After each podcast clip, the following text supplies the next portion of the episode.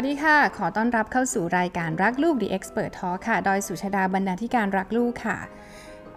วันนี้ค่ะเรายังอยู่กับรักลูกตอนรักลูกเป็นพิเศษนะคะ เพราะเราเข้าใจค่ะ ว่าคุณพ่อคุณแม่ที่มีลูกคนพิเศษจำเป็นต้องใช้แรงกายแรงใจในการดูแลลูกเป็นอย่างมาก เราจึงอยากจะ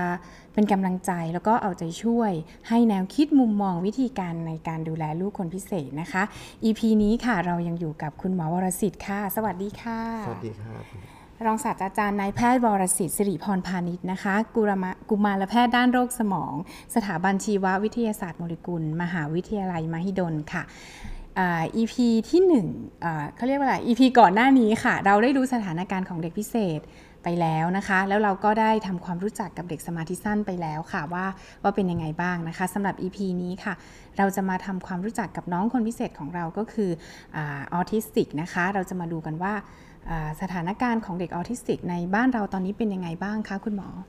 ครับในปัจจุบันเนี่ยเราพบว่าตัวออทิสติกเนี่ยมีแนวโน้มที่จะพบมากขึ้นนะครับ ซึ่งอาจจะเกิดจากความตระหนักของสังคมนะครับ ในการที่พาเด็กที่มีปัญหาเรื่องของพัฒนาการนะครับ ในการสื่อสารในทักษะสังคมมาพบได้เร็วขึ้นในขณะเดียวกันเองจุดหนึ่งที่สำคัญมากๆ คือเรื่องของการเปลี่ยนเกณฑ์การวินิจฉัย ครับคือเมื่อก่อนเองเนี่ยตัวกลุ่มที่เรียกว่าออทิสติกเนี่ยมันมีหลายโรคผมยกตัวอย่างอันนึงที่เราอาจจะเคยได้ยินคือแอสเพอร์เกอร์เมื่อเมื่อก่อนมีลักษณะของแอสเพอร์เกอร์แอสเพอร์เกอร์คือออทิสติกที่ทักษะเรื่องภาษาไม่เสีย หรือบกพร่องเล็กน้อยนะครับแต่จะมีปัญหาเรื่องของความผิดปกติในเชิงของทักษะสังคม แล้วก็ยังมีปัญหาเรื่องของพฤติกรรมบางอย่างที่ดูแตกต่างจากเด็กทั่วไปนะครับแต่ปัจจุบันเองเนี่ยแอสเพอร์เกอร์ไม่มีละ นะครับทุกอันเรียกว่าออทิสติกหมดหรือออทิซึมหมด แล้วก็มีโรคมีความรุนแรงต่างกัน ไม่มีนี่หมายความว่าเรารวมกลุ่ม เรารวมกลุ่มการวินิจฉัยให้รวมอยู่ในกลุ่มของเด็กออทิสติกทั้งหมดเลยใช่ไหมคะคุณครับคือคือในปัจจุบันเนี่ยเวลาในการวินิจฉัยโรคเนี่ยนะครับมันก็จะมีการเปลี่ยนนะครับไปตามเกณฑ์การวินิจฉัยที่ทางสมาคม ที่เราจะเป็นส่วนใหญ่เราใช้ของประเทศสหรัฐอเมริกาส่วนใหญ่นะครับอันนี้ก็ใช้ของทางจิตแพทย์อเมริกันนะครับเขาจะมีการกำหนดเกณฑ์การวินิจฉัยโรค ซึ่งเกณฑ์ล่าสุดเนี่ยเขาบอกว่าให้รวมออทิสติก หรือออทิซึมทุกอย่างเนี่ยเป็นโรคโรคเดียว แต่เป็นสเปกตรัมคือมีตั้งแต่รุนแรงน้อยถึงรุนแรงมากนะครับแต่ทุกอันจะถูกวินิจฉัยรวมกันว่าเป็นออทิซึมหรือออทิสติก เพราะฉะนั้นความชุกของโรคมันก็เลยเพิ่มขึ้นเยอะ จากเดิมที่เมื่อก่อนเองเนี่ยก็มีออทิซึมแล้วก็มีชนิดแบบย่อยหนึ่งสองสามสี่ กลายเป็นว่าตอนนี้รวมทุกอันเป็นอันเดียว ก็เลยกลายเป็นว่าช่วงนี้เราจะพบตัวออทิซึมเยอะขึ้นนะครับจากเดิมเนี่ยเราจะพบอยู่ราวๆสักประมาณร้อยละหนึ่งนะครับจากเกณฑ์ใหม่ตอนนี้เราลดประมาณร้อยละ 2.5นะครับอันนี้ของประเทศสหรัฐอเมริกา ทีนี้ของในเมืองไทยเนี่ยเท่าที่พบงานล่าสุดเนี่ยครับจากอาจารย์จากสถาบันเด็ก นะครับจากโรงพยาบาลเด็กเนี่ยนะครับก็ท่านทำไว้อยู่พบราวๆ0.5 แต่นี่ยังเป็นเกณฑ์การวิจัยแบบเดิมอยู่ ผมเข้าใจว่าถ้าตอนนี้ทำใหม่เนี่ยก็น่าจะเพิ่มขึ้นแล้วจากการเกณฑ์ใหม่ครับออ๋อค่ะ ทีนี้สำหรับออทิสติกเนี่ยดูง่ายหรือดูยากกว่าสมาธิสั้นครับ EP ที่แล้วคุณหมอบอกแล้วว่าสมาธิสั้นก็จะมีเกณฑ์อยู่ก็คือซนหุนหันพันแล่น ไม่ค่อยมีสมาธิหรือไม่โฟกัสอะไรต่างๆเหล่านี้ค่ะออทิสติกสามารถดูได้เลยไหมคะคุณหมอออทิซึมเองเนี่ยสังเกตได้เร็วกว่าสมาธิสั้น เพราะว่าอาการของออทิซึมเองเนี่ยก็จะมีแบบมี 3 อาการหลักเหมือนกัน อาการแรกคือเรื่องของการสื่อสารนะครับหลายๆท่านจะเข้าใจว่าออทิซึมคือเด็กที่พูดช้า พูดช้านี่เป็นการสื่อสารแบบหนึ่งแต่ในลักษณะของออทิซึมหลักๆเนี่ยคือความสนใจที่จะสื่อสารไม่มี คือเขาไม่อยากไม่อยากจะสื่อสารกับเรานะครับทั้งทางภาษาและทางไม่ใช่ภาษาอะผมลองยกตัวอย่างภาพนะครับ ในเด็กหลาย ๆ คนที่พูดช้า เขาก็จะมีอย่างอื่นมาช่วยทดแทนใช่ไหมครับ เช่น พอเขาพูดพูดไม่ได้ เขาก็จะมีภาษามือ เขาก็จะพาเราไป อ่าหรือว่ามีท่าทางประกอบอ่าใช่ค่ะ ครับแต่เด็กที่เป็นออทิซึมเนี่ยเขาจะไม่สนใจในการสื่อสาร ก็คือจะไม่พูดแล้วก็จะไม่มีการชี้ หรือจะไม่มีการติดต่อสื่อสารถ้าไม่จำเป็นนะครับอันนี้เพราะฉะนั้นแปลว่าออทิซึมเองเนี่ยก็จะพบอาการบกพร่องเรื่องของการสื่อสารอันที่สองคือทักษะสังคมก็จะมีความบกพร่องด้วย นะครับเขาจะมีปัญหาในการเข้าใจจิตใจของคนอื่นนะครับไม่ได้แปลว่าเขาเป็นเด็กไม่ดีนะครับ แต่ความสามารถในการเข้าใจจิตใจคนอื่น เช่น ตอนนี้เพื่อนกำลังเสียใจ ตอนนี้เพื่อนกำลังเข้ามาอ่ำมาแย่เล่น เป็นเรื่องที่ใช้สมองเยอะมากนะครับในคนปกติเนี่ยที่มีการเติบโตขึ้นมาตามวัยเนี่ยนะครับเราจะมองว่ากระบวนการนี้แบบอัตโนมัติเรารู้ทันทีอันนี้เพื่อนเข้ามาอ่ำหรือว่าตอนนี้เพื่อนกำลังเสียใจอยู่ แต่เด็กออทิซึมเอง ซึ่งเขามีความล่าช้าในการพัฒนาเนี่ยเขาไม่เข้าใจ นะครับเพราะฉะนั้นทักษะสังคมก็จะมีความบกพร่องไป อีกอันหนึ่งก็คือเรื่องของพฤติกรรมบางอย่างเนี่ยเขาจะมีความแตกต่างจากเด็กทั่วๆไป เช่นเขาอาจจะชอบมีพฤติกรรมถูมือซ้ำๆขยับมือซ้ำๆหรือทำอะไรที่เป็นรูปแบบเดิมค่ะๆนะครับกิจวัตรประจำวันเองเนี่ยก็มักจะต้องฟิกแล้วก็ปรับได้ยากมาก หรือถ้าเกิดเดินเดินไปซื้อของตามห้าง หรือไปร้านสะดวกซื้อเนี่ยนะครับถ้าวันไหนมีการเปลี่ยนเส้นทางเนี่ยเด็กกลุ่มนี้จะไม่ยอมเลยครับ เขาจะโวยวายทันทีเพราะมันเปลี่ยนไปจากสิ่งที่เขาเคยชินค่ะนะครับเพราะฉะนั้นหลักๆก็คือสื่อสารล่าช้า ทักษะสังคมค่ะบกพร่อง และพฤติกรรมที่ผิดปกติไป จะเป็นอาการหลักๆ ของออทิซึมครับอืมคุณพ่อคุณพ่อคุณแม่คุณพ่อคุณแม่สามารถดู 3 อาการนี้ได้ใช่ว่าครับเบื้องต้นเป็นแบบไหนยังไง จุดแรกสุดคือเรื่องของการพูดที่ล่าช้ากว่าปกตินะครับ อายุเท่าไหร่เพคะราะคุณหมอปกติเด็กจะพูดคำที่มีความหมายคำแรกตอนอายุหนึ่งขวบค่ะนะครับเกณฑ์จะตัดว่าถ้าขวบครึ่งแล้วไม่พูดคำที่มีความหมายต้องไปตรวจค่ะสาเหตุที่ต้องไปตรวจเพราะว่าเราต้องการจะคัดกรองภาวะออทิซึมนี่แหละ รู้ก่อน รู้ก่อนรักษารักษาก่อนค่ะไม่ผลดีกว่า อันนี้เป็นข้อเท็จจริงเลยอืมยังไม่ต้องกังวลใจไปถึงขนาดนั้นว่าลูกจะเป็นอะไรยังไง แต่เช็ค เช็คลูกในเบื้องต้นก่อนในเรื่องของภาษาใช่ครับการสื่อความหมายครับถ้าขวบครึ่งแล้วยังไม่พูดเนี่ยค่ะนะครับแปลว่ามีความบกพร่องล่าช้าเรื่องของการสื่อสาร ซึ่งมันเป็นหนึ่งในเกณฑ์วินิจฉัยของออทิซึมนะครับเพราะฉะนั้นเราควรจะต้องรีบไปตรวจก่อน ถึงไม่ได้เป็นออทิซึมเองเนี่ยอาจจะต้องตรวจอาจจะไปตรวจอย่างอื่น เช่น การได้ยินนะครับหรืออาจจะไม่เป็นอะไรก็ได้เป็นแค่เด็กปากหนัก นะครับก็จะรับการกระตุ้นไปออกพอพูดได้แล้วบางคนพูดไม่หยุดเลย อันนั้นก็เป็นก็กลับมาเป็นปกติก็เป็นเรื่องที่ดีค่ะที่ค่ะเขาจะไม่เสียโอกาสในการเรียนรู้เพราะเด็กในขวบปีที่สองของชีวิตนะครับเขาจะเรียนรู้ผ่านคำพูดค่ะคำสอนนะครับถ้าเกิดเขาเรียนรู้ตรงนี้ได้ช้าเนี่ยเขาจะเสียโอกาสในการเรียนอืมทีนี้เอ่อถ้าสมมติว่าสำหรับคุณพ่อคุณแม่ที่ไม่รู้ว่าใช่ แต่จะมารู้อีกทีตอนที่คุณครูบอก เหมือนตอนที่แล้วที่บอกว่าสมาธิสั้นรู้ตอนที่คุณครูบอกมันช้าไปหรือคุณพ่อคุณแม่ต้องทำยังไงคะคุณหมอครับโดยส่วนใหญ่แล้วในเอ่อยุคปัจจุบันเนี่ยค่ะนะครับออทิซึมเองมักจะถูกพามาโรงพยาบาลจากคุณพ่อคุณแม่เพราะคุณพ่อคุณแม่เริ่มเริ่มเริ่มอ่านหนังสืเริ่มกังวลแล้วก็เริ่มเริ่มเริ่มมีความตระหนักตรงนี้มากขึ้น พอลูกไม่พูด พอลูกมีอะไรที่ดูแปลกไปจากเพื่อน ก็จะรีบพาไปโรงเรียน แล้วยิ่งถ้าเกิดคุณครูมา confirm ว่าลูกดูมีความเอ่อ แตกต่างจากเพื่อนนะค่ะก็จะรีบรีบพามาตรวจรักษานะครับ เพราะฉะนั้นผมมองว่าสิ่งสำคัญก็คือ การที่ถ้าเกิดเรารู้สึกว่าสงสัยเนี่ยให้รีบมาจะดีกว่า เพราะถึงไม่เป็นก็ไม่เป็นไร แต่ถ้าเกิดเป็นแล้วรักษาเร็วเนี่ยมันจะช่วยทำให้ผลลัพธ์ออกมาได้ดีครับอืมสำหรับออทิสติกเนี่ยค่ะต้องกินยาไหมคะคุณหมอหรือว่าใช้พฤติกรรมบำบัดได้เหมือนกัน หลักการของออทิซึมเองเนี่ยนะครับจะเหมือนกับโรคพัฒนาการล่าช้าทั่วๆไป คือการรักษาหลักไม่ใช่ยาค่ะการรักษาหลักก็คือการกระตุ้นพัฒนาการค่ะนะครับไม่ว่าจะเป็นเรื่องของการสื่อสาร ไม่ว่าจะเป็นเรื่องของทักษะสังคมนะครับหรือการลดพฤติกรรมบางอย่างที่ไม่พึงประสงค์ค่ะยาที่ใช้ในกลุ่มที่เป็นออทิซึมเนี่ยนะครับจะไปเน้นนะครับเรื่องของการควบคุมพฤติกรรมบางอย่างที่ปรับยาก เช่นพฤติกรรมก้าวร้าวหรือบางเด็กบางคนที่มีพฤติกรรมซ้ำซากมากจนกระทั่งเอ่อรบกวนเรื่องของการฝึกนะครับหรือรบกวนเรื่องของการใช้ชีวิตก็อาจจะต้องเอายาไปช่วยคุมพฤติกรรมตรงนั้น นะครับแต่ยาไม่ใช่การรักษาหลัก ไม่มียาทำให้ออทิซึมหายค่ะแต่ออทิซึมบางคนอาจจะหายได้จากการฝึกและการดูแลจากคุณพ่อคุณแม่และผู้บำบัดอ๋อ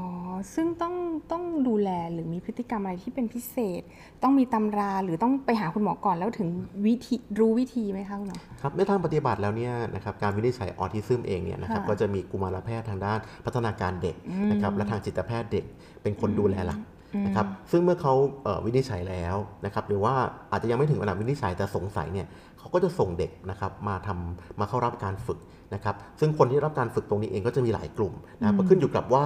เอ่อความบกพร่องอยู่ด้านไหนบ้างนะครับโดยทั่วไปเนี่ยนักกิจกรรมบำบัดนะครับก็จะเป็นคนที่จะเป็นคนฝึกหรือเป็นผู้บำบัดหลักสำหรับเด็กกลุ่มนี้นะครับแต่ถ้าเขามีปัญหาเรื่องของตัวกล้ามเนื้อด้วยค่ะก็อาจจะต้องใช้นักกายภาพบำบัด ถ้าคนไหนมีปัญหาเรื่องของภาษามากๆ ก็อาจจะมีนักอัฐบำบัด หรือถ้าเด็กตัวเองเนี่ยอาจจะต้องเป็นกลุ่มที่เป็นเรื่องของการฝึกอาชีพ หรือเป็นคุณครูการศึกษาพิเศษเข้ามาช่วย เพราะฉะนั้นเด็กออทิซึมหนึ่งคน ใช้บุคลากรเยอะนะครับ ในการที่จะดูแลขึ้นอยู่กับว่าเขามีความบกพร่องด้านไหนบ้างครับซึ่งส่วนใหญ่เขาก็จะมีความบกพร่องบกพร่องหลาย ๆ ด้านรวมกันใช่ไหมใช่แล้วครัคะบคุณหมอ ก็เลยจะต้องไปบำบัดในในอุดเขาเรียกว่าอุดหรือว่าเติมในส่วนที่ที่เขาพร่องไปครับที่ค่ะ คือตัวตัวออทิซึมเองเนี่ยนะครับถ้าเป็นช่วงเด็กเล็กๆเองก็คงจะต้องไปเน้นเรื่องของทักษะในการเข้าสังคมการและก็เรื่องของการสื่อสารสื่อสารให้ได้ก่อนค่ะนะครับเพราะเพราะพอเข้าโรงเรียนแล้วเนี่ยนะครับก็อาจจะเป็นเรื่องของการเอ่อปรับตัวเองให้ให้ให้อยู่กับเพื่อนได้นะครับแล้วก็เรื่องของการเรียนให้ทันบทเรียนนะครับทีนี้ออทิซึมเองไม่ได้มีแต่ด้านลบนะ มีด้านบวกเลยนะครับนะครับ เรามองว่าออทิซึมเองเนี่ยมันเป็นลักษณะของโรคสมองที่มีความไม่สมดุลกันค่ะนะครับของวงจรประสาทค่ะบางที่เนี่ยมันสื่อสารกันน้อย แต่บางที่มันก็สื่อสารกันเยอะมากอืมแบบหลายๆท่านอาจจะเคยเห็นภาพนะครับออทิซึมเองเนี่ยสามารถภาพวาดภาพเมืองทั้งเมืองได้จากการเขียนเพียงครั้งเดียวอ๋อใช่เขาเขาก็จะบอกว่าเด็กออทิสติกจะมีความสามารถพิเศษหรือพรสวรรค์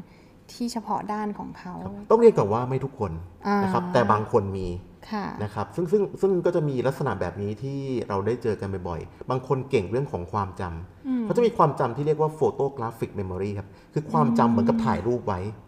เวลาเขาเห็นอะไรปุ๊บเนี่ยเขาจำทุกอย่างทุกรายละเอียดได้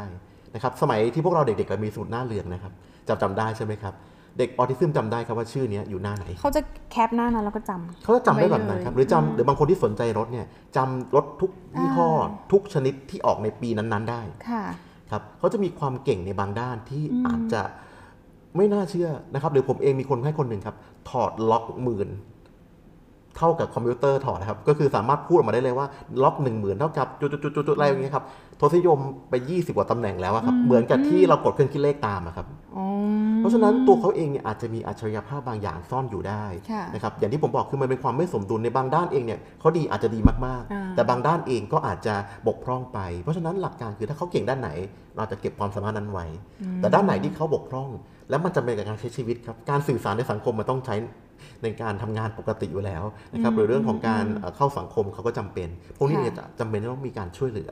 อืนะครับมก็คือก็เรียกว่าต้องต้องเติมในส่วนซึ่งใช่ส่วนใหญ่ส่วนจะมีขาดปัญหาก็ต้องในช่วยครับในส่วนของการสื่อสารใช่ครับเขาก็จะเหมือนเขาจะบอกว่าเด็กออทิสติกไม่ชอบให้ใครมากอดไม่ชอบให้ใครมาสัมผัสอะไรอย่างนี้ใช่ไหมครับมันเป็นอันเรื่อนี้งขอเป็งนสาลัรกเคษณะมีของวงจรประสาทที่มันติดต่อกันมากเกินไป เพราะฉะนั้นเขาจะค่อนข้างไวต่อการกระตุ้นอืมเด็กที่เป็นออทิซึมเองนะครับเขาจะไม่ชอบให้ใครกอด จะไม่ชอบแสงสว่างจ้าๆ จะไม่ชอบเสียงดังๆ เพราะเขาจะรับรู้ตรงเนี้ยมากกว่าคนปกติ มันไวใช่ไหมมันมีความไวซึ่งตัวนี้เกิดจากวงจรประสาทที่มันค่ะเชื่อมโยงกันเยอะเกินไปนะครับ ซึ่งซึ่งไอ้วงจรประสาทพวกเนี้ยบางทีเราปรับมันไม่ได้หรอกนะครับ แต่ใช้เรื่องของการปรับจากพฤติกรรมจากภายนอกนะครับ จากการบำบัดต่างค่ะๆเพื่อให้ทุกอย่างมันดีขึ้นได้ค่ะ ทีนี้พอเรารู้เกณฑ์ว่าเด็กออทิสติกแบบมีเส้นละเราเริ่มสงสัยก็พาสามารถพาไปพบ กุมารแพทย์ได้เลย หรือต้องเฉพาะเจาะจงทางด้านไหนไหมคะในเบื้องต้น อันนี้ผมแนะนำว่ายิ่งไปเร็วได้ยิ่งดี เพราะค่ะว่าในประเทศไทยต้องยอมรับว่าการนัดเจอกุมารแพทย์เฉพาะทางพัฒนาการก็ดีหรือว่าจิตแพทย์ก็ดีเนี่ยอยู่ในระดับ 6 เดือนถึง1ปี หรืออาจจะมากกว่าปีใช้เวนานนะครับทีนี้ออทิซึมเองเป็นโรคที่กุมารแพทย์ทั่วไปวินิจฉัยได้ครับนะครับไปเจอกุมารแพทย์ทั่วไปก่อนก็ได้ครับค่ะจะได้วินิจฉัยก่อนว่าเป็นหรือไม่เป็นค่ะนะครับถ้าเป็นหรือสงสัยว่าเป็นบำบัดก่อนเลยนะครับหรือให้การช่วยเหลือก่อนนะครับจะได้ไม่เสียเวลาเพราะโรคพวกนี้เป็น นาทีทองนะครับสมองเรามันจะมีหน้าต่างในการเจริญเติบโต หรือหน้าต่างของการเรียนรู้ในแต่ละด้านไม่เท่ากันค่ะนะครับหลายๆอย่างเองเนี่ยถ้ามันผ่านไปแล้วเนี่ยกลับมาฝึกตอนที่โตแล้วมันฝึกยากอืม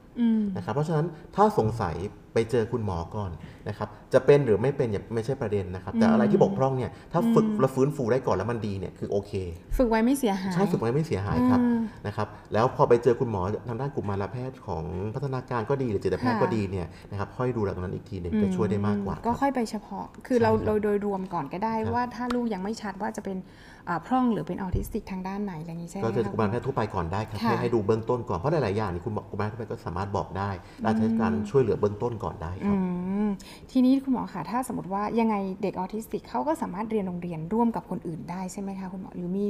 ต้องพิเศษอะไรยังไงไหมคะอันนี้ขึ้นอยู่กับเด็กเป็นรายๆไปนะครับอ่าหลักการคือถ้าเขาพอเรียนได้อยากให้เรียน เราอยากให้เขาเรียนแบบพฤติกรรมของเพื่อนที่ที่เป็นพัฒนาการปกติอืมค่ะนะครับ นะครับเพียงแต่ว่าในบางครั้งเองถ้าเขาเรียนมันไม่ทันจริงๆ ก็อาจจะต้องเป็นชั้นเรียนพิเศษนะครับแต่โดยหลักการคือถ้าเขาพอเรียนได้เรียนกับเด็กทั่วๆไปน่าจะดีกว่า เขาจะได้มีเพื่อนที่เป็นเอ่อใช้คำว่าเด็ก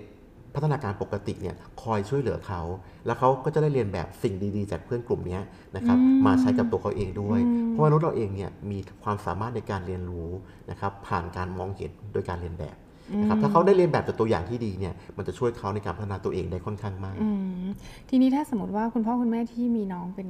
เด็กพิเศษแบบเนี้ยนะคะ มันจะต้องเกิดความเครียดนะคะคุณหมออย่าง EP แน่นอนที่แล้วเลยครัเราบก็ต้องบอกว่าเกิดความเครียดซึ่งเอ่อต้องบอกว่าบางคนพ่อแม่เหมือนเวลาเราอยู่ในเพจต่างๆ เราก็บอกว่าทุกคนก็บ่นท้อใจเหนื่อยอย่างเงี้ยคุณหมอช่วยให้กำลังใจ หรือมันมีแนวทางไหนที่ที่บอกว่ายังไงลูกเราก็ต้องหายอะไรอย่างเงี้ยค่ะคุณหมอ ครับอ่าประเด็นหลังก่อน หายหรือเปหาล่ายเออหายหรือเปล่า ก็ถ้าเป็นน้อยๆเนี่ยบางคนฝึกแล้วก็เป็นปกติได้ครับเป็นปกติแบบที่ว่าดูไม่เคยรู้มาก่อนว่าเป็น เป็นปกติหมายความว่าที่คุณหมอบอกว่าบางทีมันมาจากสมองมันมันคือมันถ้ากมัระนจุกวงจรประสาทกันบางอะไรทีเงี้ยมันไม่ได้ผิดปกติเยอะอ่านนะครับพอได้รับการกระตุ้นหรือได้รับช่วยเหลืออย่างดีเนี่ยกลับมาเป็นปกติได้ เขาก็สามารถใช้ชีวิตในสังคมได้ค่ะเราเชื่อกันนะครับว่านักวิทยาศาสตร์ดัง ๆ หรือนักดาราศาสตอืร์มสมัยก่อนอืมอืมหรือ คนที่ชอบทำอะไรตามลำพังเนี่ย กลุ่มเนี้ยมันเป็นออทิซึมอืมครับจริงๆหลายๆคนเคยบอกว่าอย่างไอ้นิวตันเนี่ยก็ อาจจะเป็นออทิซึมนะคือพัฒนางานตัวเองจนเป็นแบบเป็นระดับเอาไม่ใช่ครับโลกะคือหมายถึงว่าได้ตัวตัวเขาเองเนี่ยเขาจะพวกนี้เนี่ยเขาจะชอบอยู่กับอ๋อมีตัวเองความอืมเขาจะไม่เขาเขาจะไม่ค่อยสนใจสังคมเพราะฉะนั้นเขาจะสามารถให้เวลากับเรื่องต่างๆได้นานอืมนะครับนักดาราศาสตร์สมัยก่อนที่นั่งมองดาวได้ทั้งวันคือก็หรือจะหมกมุ่นอยู่กับสังเกตการเปลี่ยนแปลงสิ่งเล็กนั้นๆน้อยๆใช่ครับอืมบางทีมันอาจจะเป็นสิ่งที่ดีในการอ่าช่วยทำงานได้ทีนี้แต่ถ้าเกิดทักษะสังคมเขาบกพร่องมากหรือเขาไม่สามารถสื่อสารอะไรได้เนี่ยมันก็จะมีปัญหาในการที่เขาจะใช้ชีวิตร่วมกับคนอื่นอืมนะครับเพราะฉะนั้นโดยหลักการคือเราทำให้เขาสามารถอยู่ในสังคมได้ แล้วก็อัจฉริยภาพบางด้านที่เขาก็ยังเก็บไว้มีอยู่ก็ต้องเก็บไว้ค่ะนะครับทำให้เขาดูเก่งแล้วก็โดดเด่นกว่าจากคนก็อื่นคือหายได้ดีขึ้นได้ด้วยพ่อแม่ครับนี่แหละค่ะบางคนหายได้ แต่ก็ต้องยอมรับว่าส่วนใหญ่ไม่ค่อยหายอืมครับเพียงแต่ว่าไม่มีคนไหนที่ฝึกแล้วไม่ดีขึ้นอ่าทุกคนก็จะดีขึ้นค่ะมากบ้างน้อยบ้าง ขึ้นค่ะอยู่กับความรุนแรงของโรค ต้องยอมรับค่ะว่าบางคนถ้าเป็นเยอะนะครับ การฝึกก็อาจจะต้องใช้เวลาหรือใช้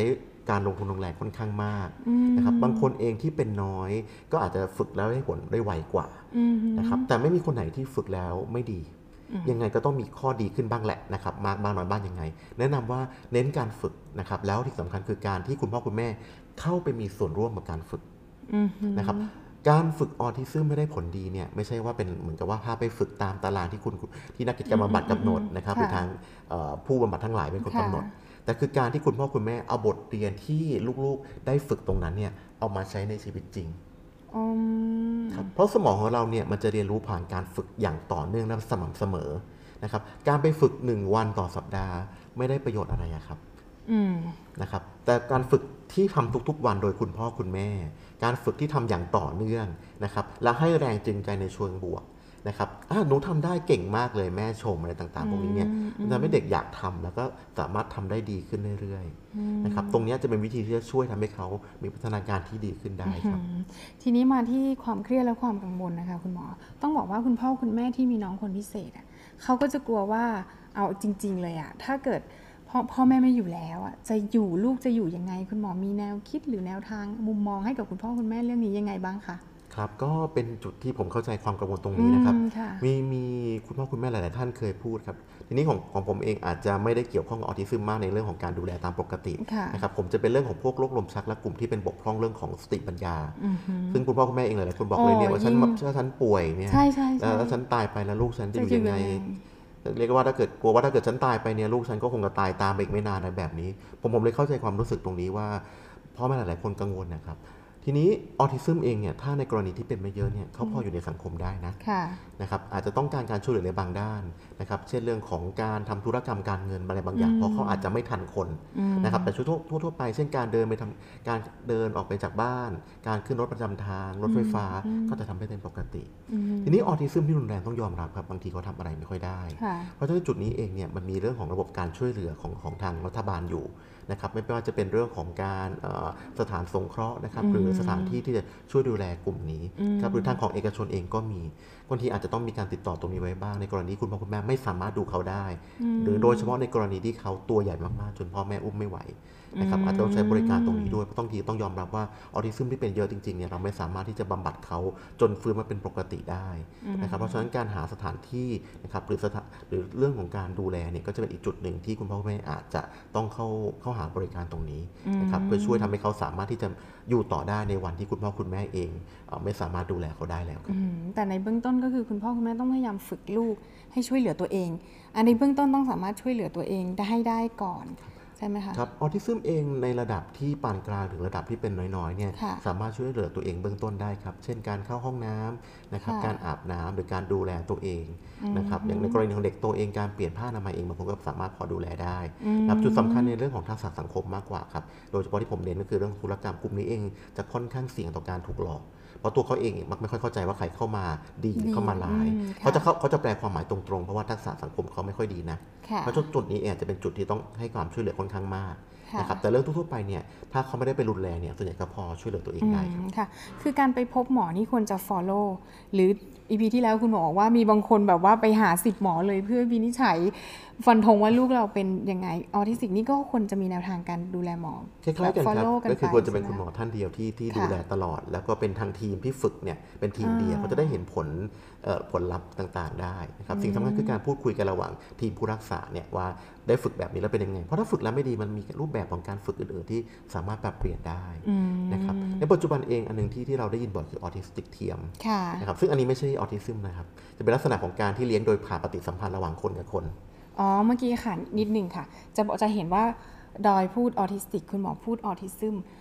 อยากให้อธิบายความหมายตรงนี้ว่ามันมีความต่างกันยังไงอ๋อจริงๆบ้ามันเป็นะคำเดียวกันมันคือครัคำบเดียวกันใช่ไหมรับเพียงแต่คะเวลาที่ผมพูดออทิซึมเนี่ยมันมันจะอิงกับว่า Autism Spectrum Disorder ซึ่งมันเป็นชื่อของตัวโรคที่อ๋อเอ่อในตำเอ่อในเกณฑ์ปัจจุบันเขาใช้อันนี้ค่ะนะครับแต่สมัยก่อนก็อาจจะมีใช้ว่า Autistic Disorder หรือว่าเป็นออทิซึมบ้างก็ก็มีนะครับก็คือสามารถใช้ออทิซึมหรือได้อองสองทิสติกอย่างเลยได้ครับเหมือนกันใช่ไหมคะครับเมื่อกี้คุณหมอติดนิดนึงว่ามีออทิสติกเทียมหรือออทิซึมเทียมอะค่ะเป็นยังไงคะคุณคืหอมอลักษณะของออทิสติกเทียมอะที่เราได้ยินกันบ่อยๆเนี่ยอืมก็จะมีลักษณะอาการคล้ายๆออทิสติกค่ะนะครับเช่นมีเรื่องทักษะสังคมที่ไม่ดีอ่าหรือไม่ยอมสื่อสารนะครับซึ่งจริงๆแล้วกลุ่มนี้เนี่ยไม่ได้เป็นปัญหาจากสมอง แต่เกิดจากปัญหาเรื่องของการเลี้ยงดูค่ะนะครับก็ส่วนใหญ่ก็คือการเลี้ยงจากโดยใช้ตัวอุปกรณ์ไอ้ทั้งหลายเนี่ยเป็นพี่เลี้ยงเด็กอืมนะครับเด็กก็ขาดปฏิสัมพันธ์ระหว่างคนกับคนนะครับเพราะฉะนั้นก็เลยมีพัฒนาการด้านการสื่อสารที่ล่าช้า เรื่องสังคมที่ล่าช้าและชอบเรียนแบบลักษณะของการคำพูด หรือว่าท่าทางในในตัวอ่าคลิป ซึ่งมันค่ะจะไม่ใช่ลักษณะของคนปกติ ก็จะกลายค่ะเป็นพฤติกรรมที่ดูแปลกๆคล้ายๆออทิซึมอ่าซึ่งพอปรับเปลี่ยนในการลดการใช้อุปกรณ์พวกนี้ลง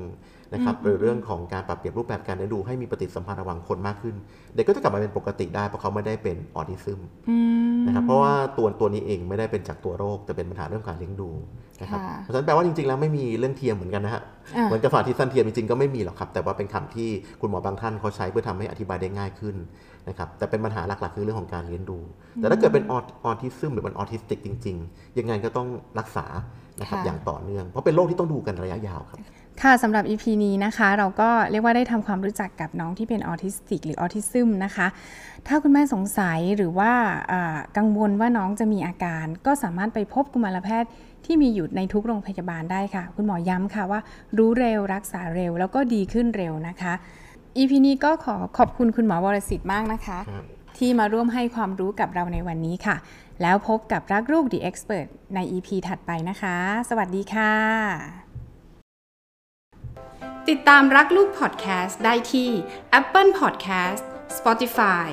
และ YouTube Channel รักลูกค่ะอย่าลืมกด subscribe กระดิ่ง เพื่อไม่ให้พลาดคอนเทนต์ดี ๆ จากเรา แล้วพบกันนะคะ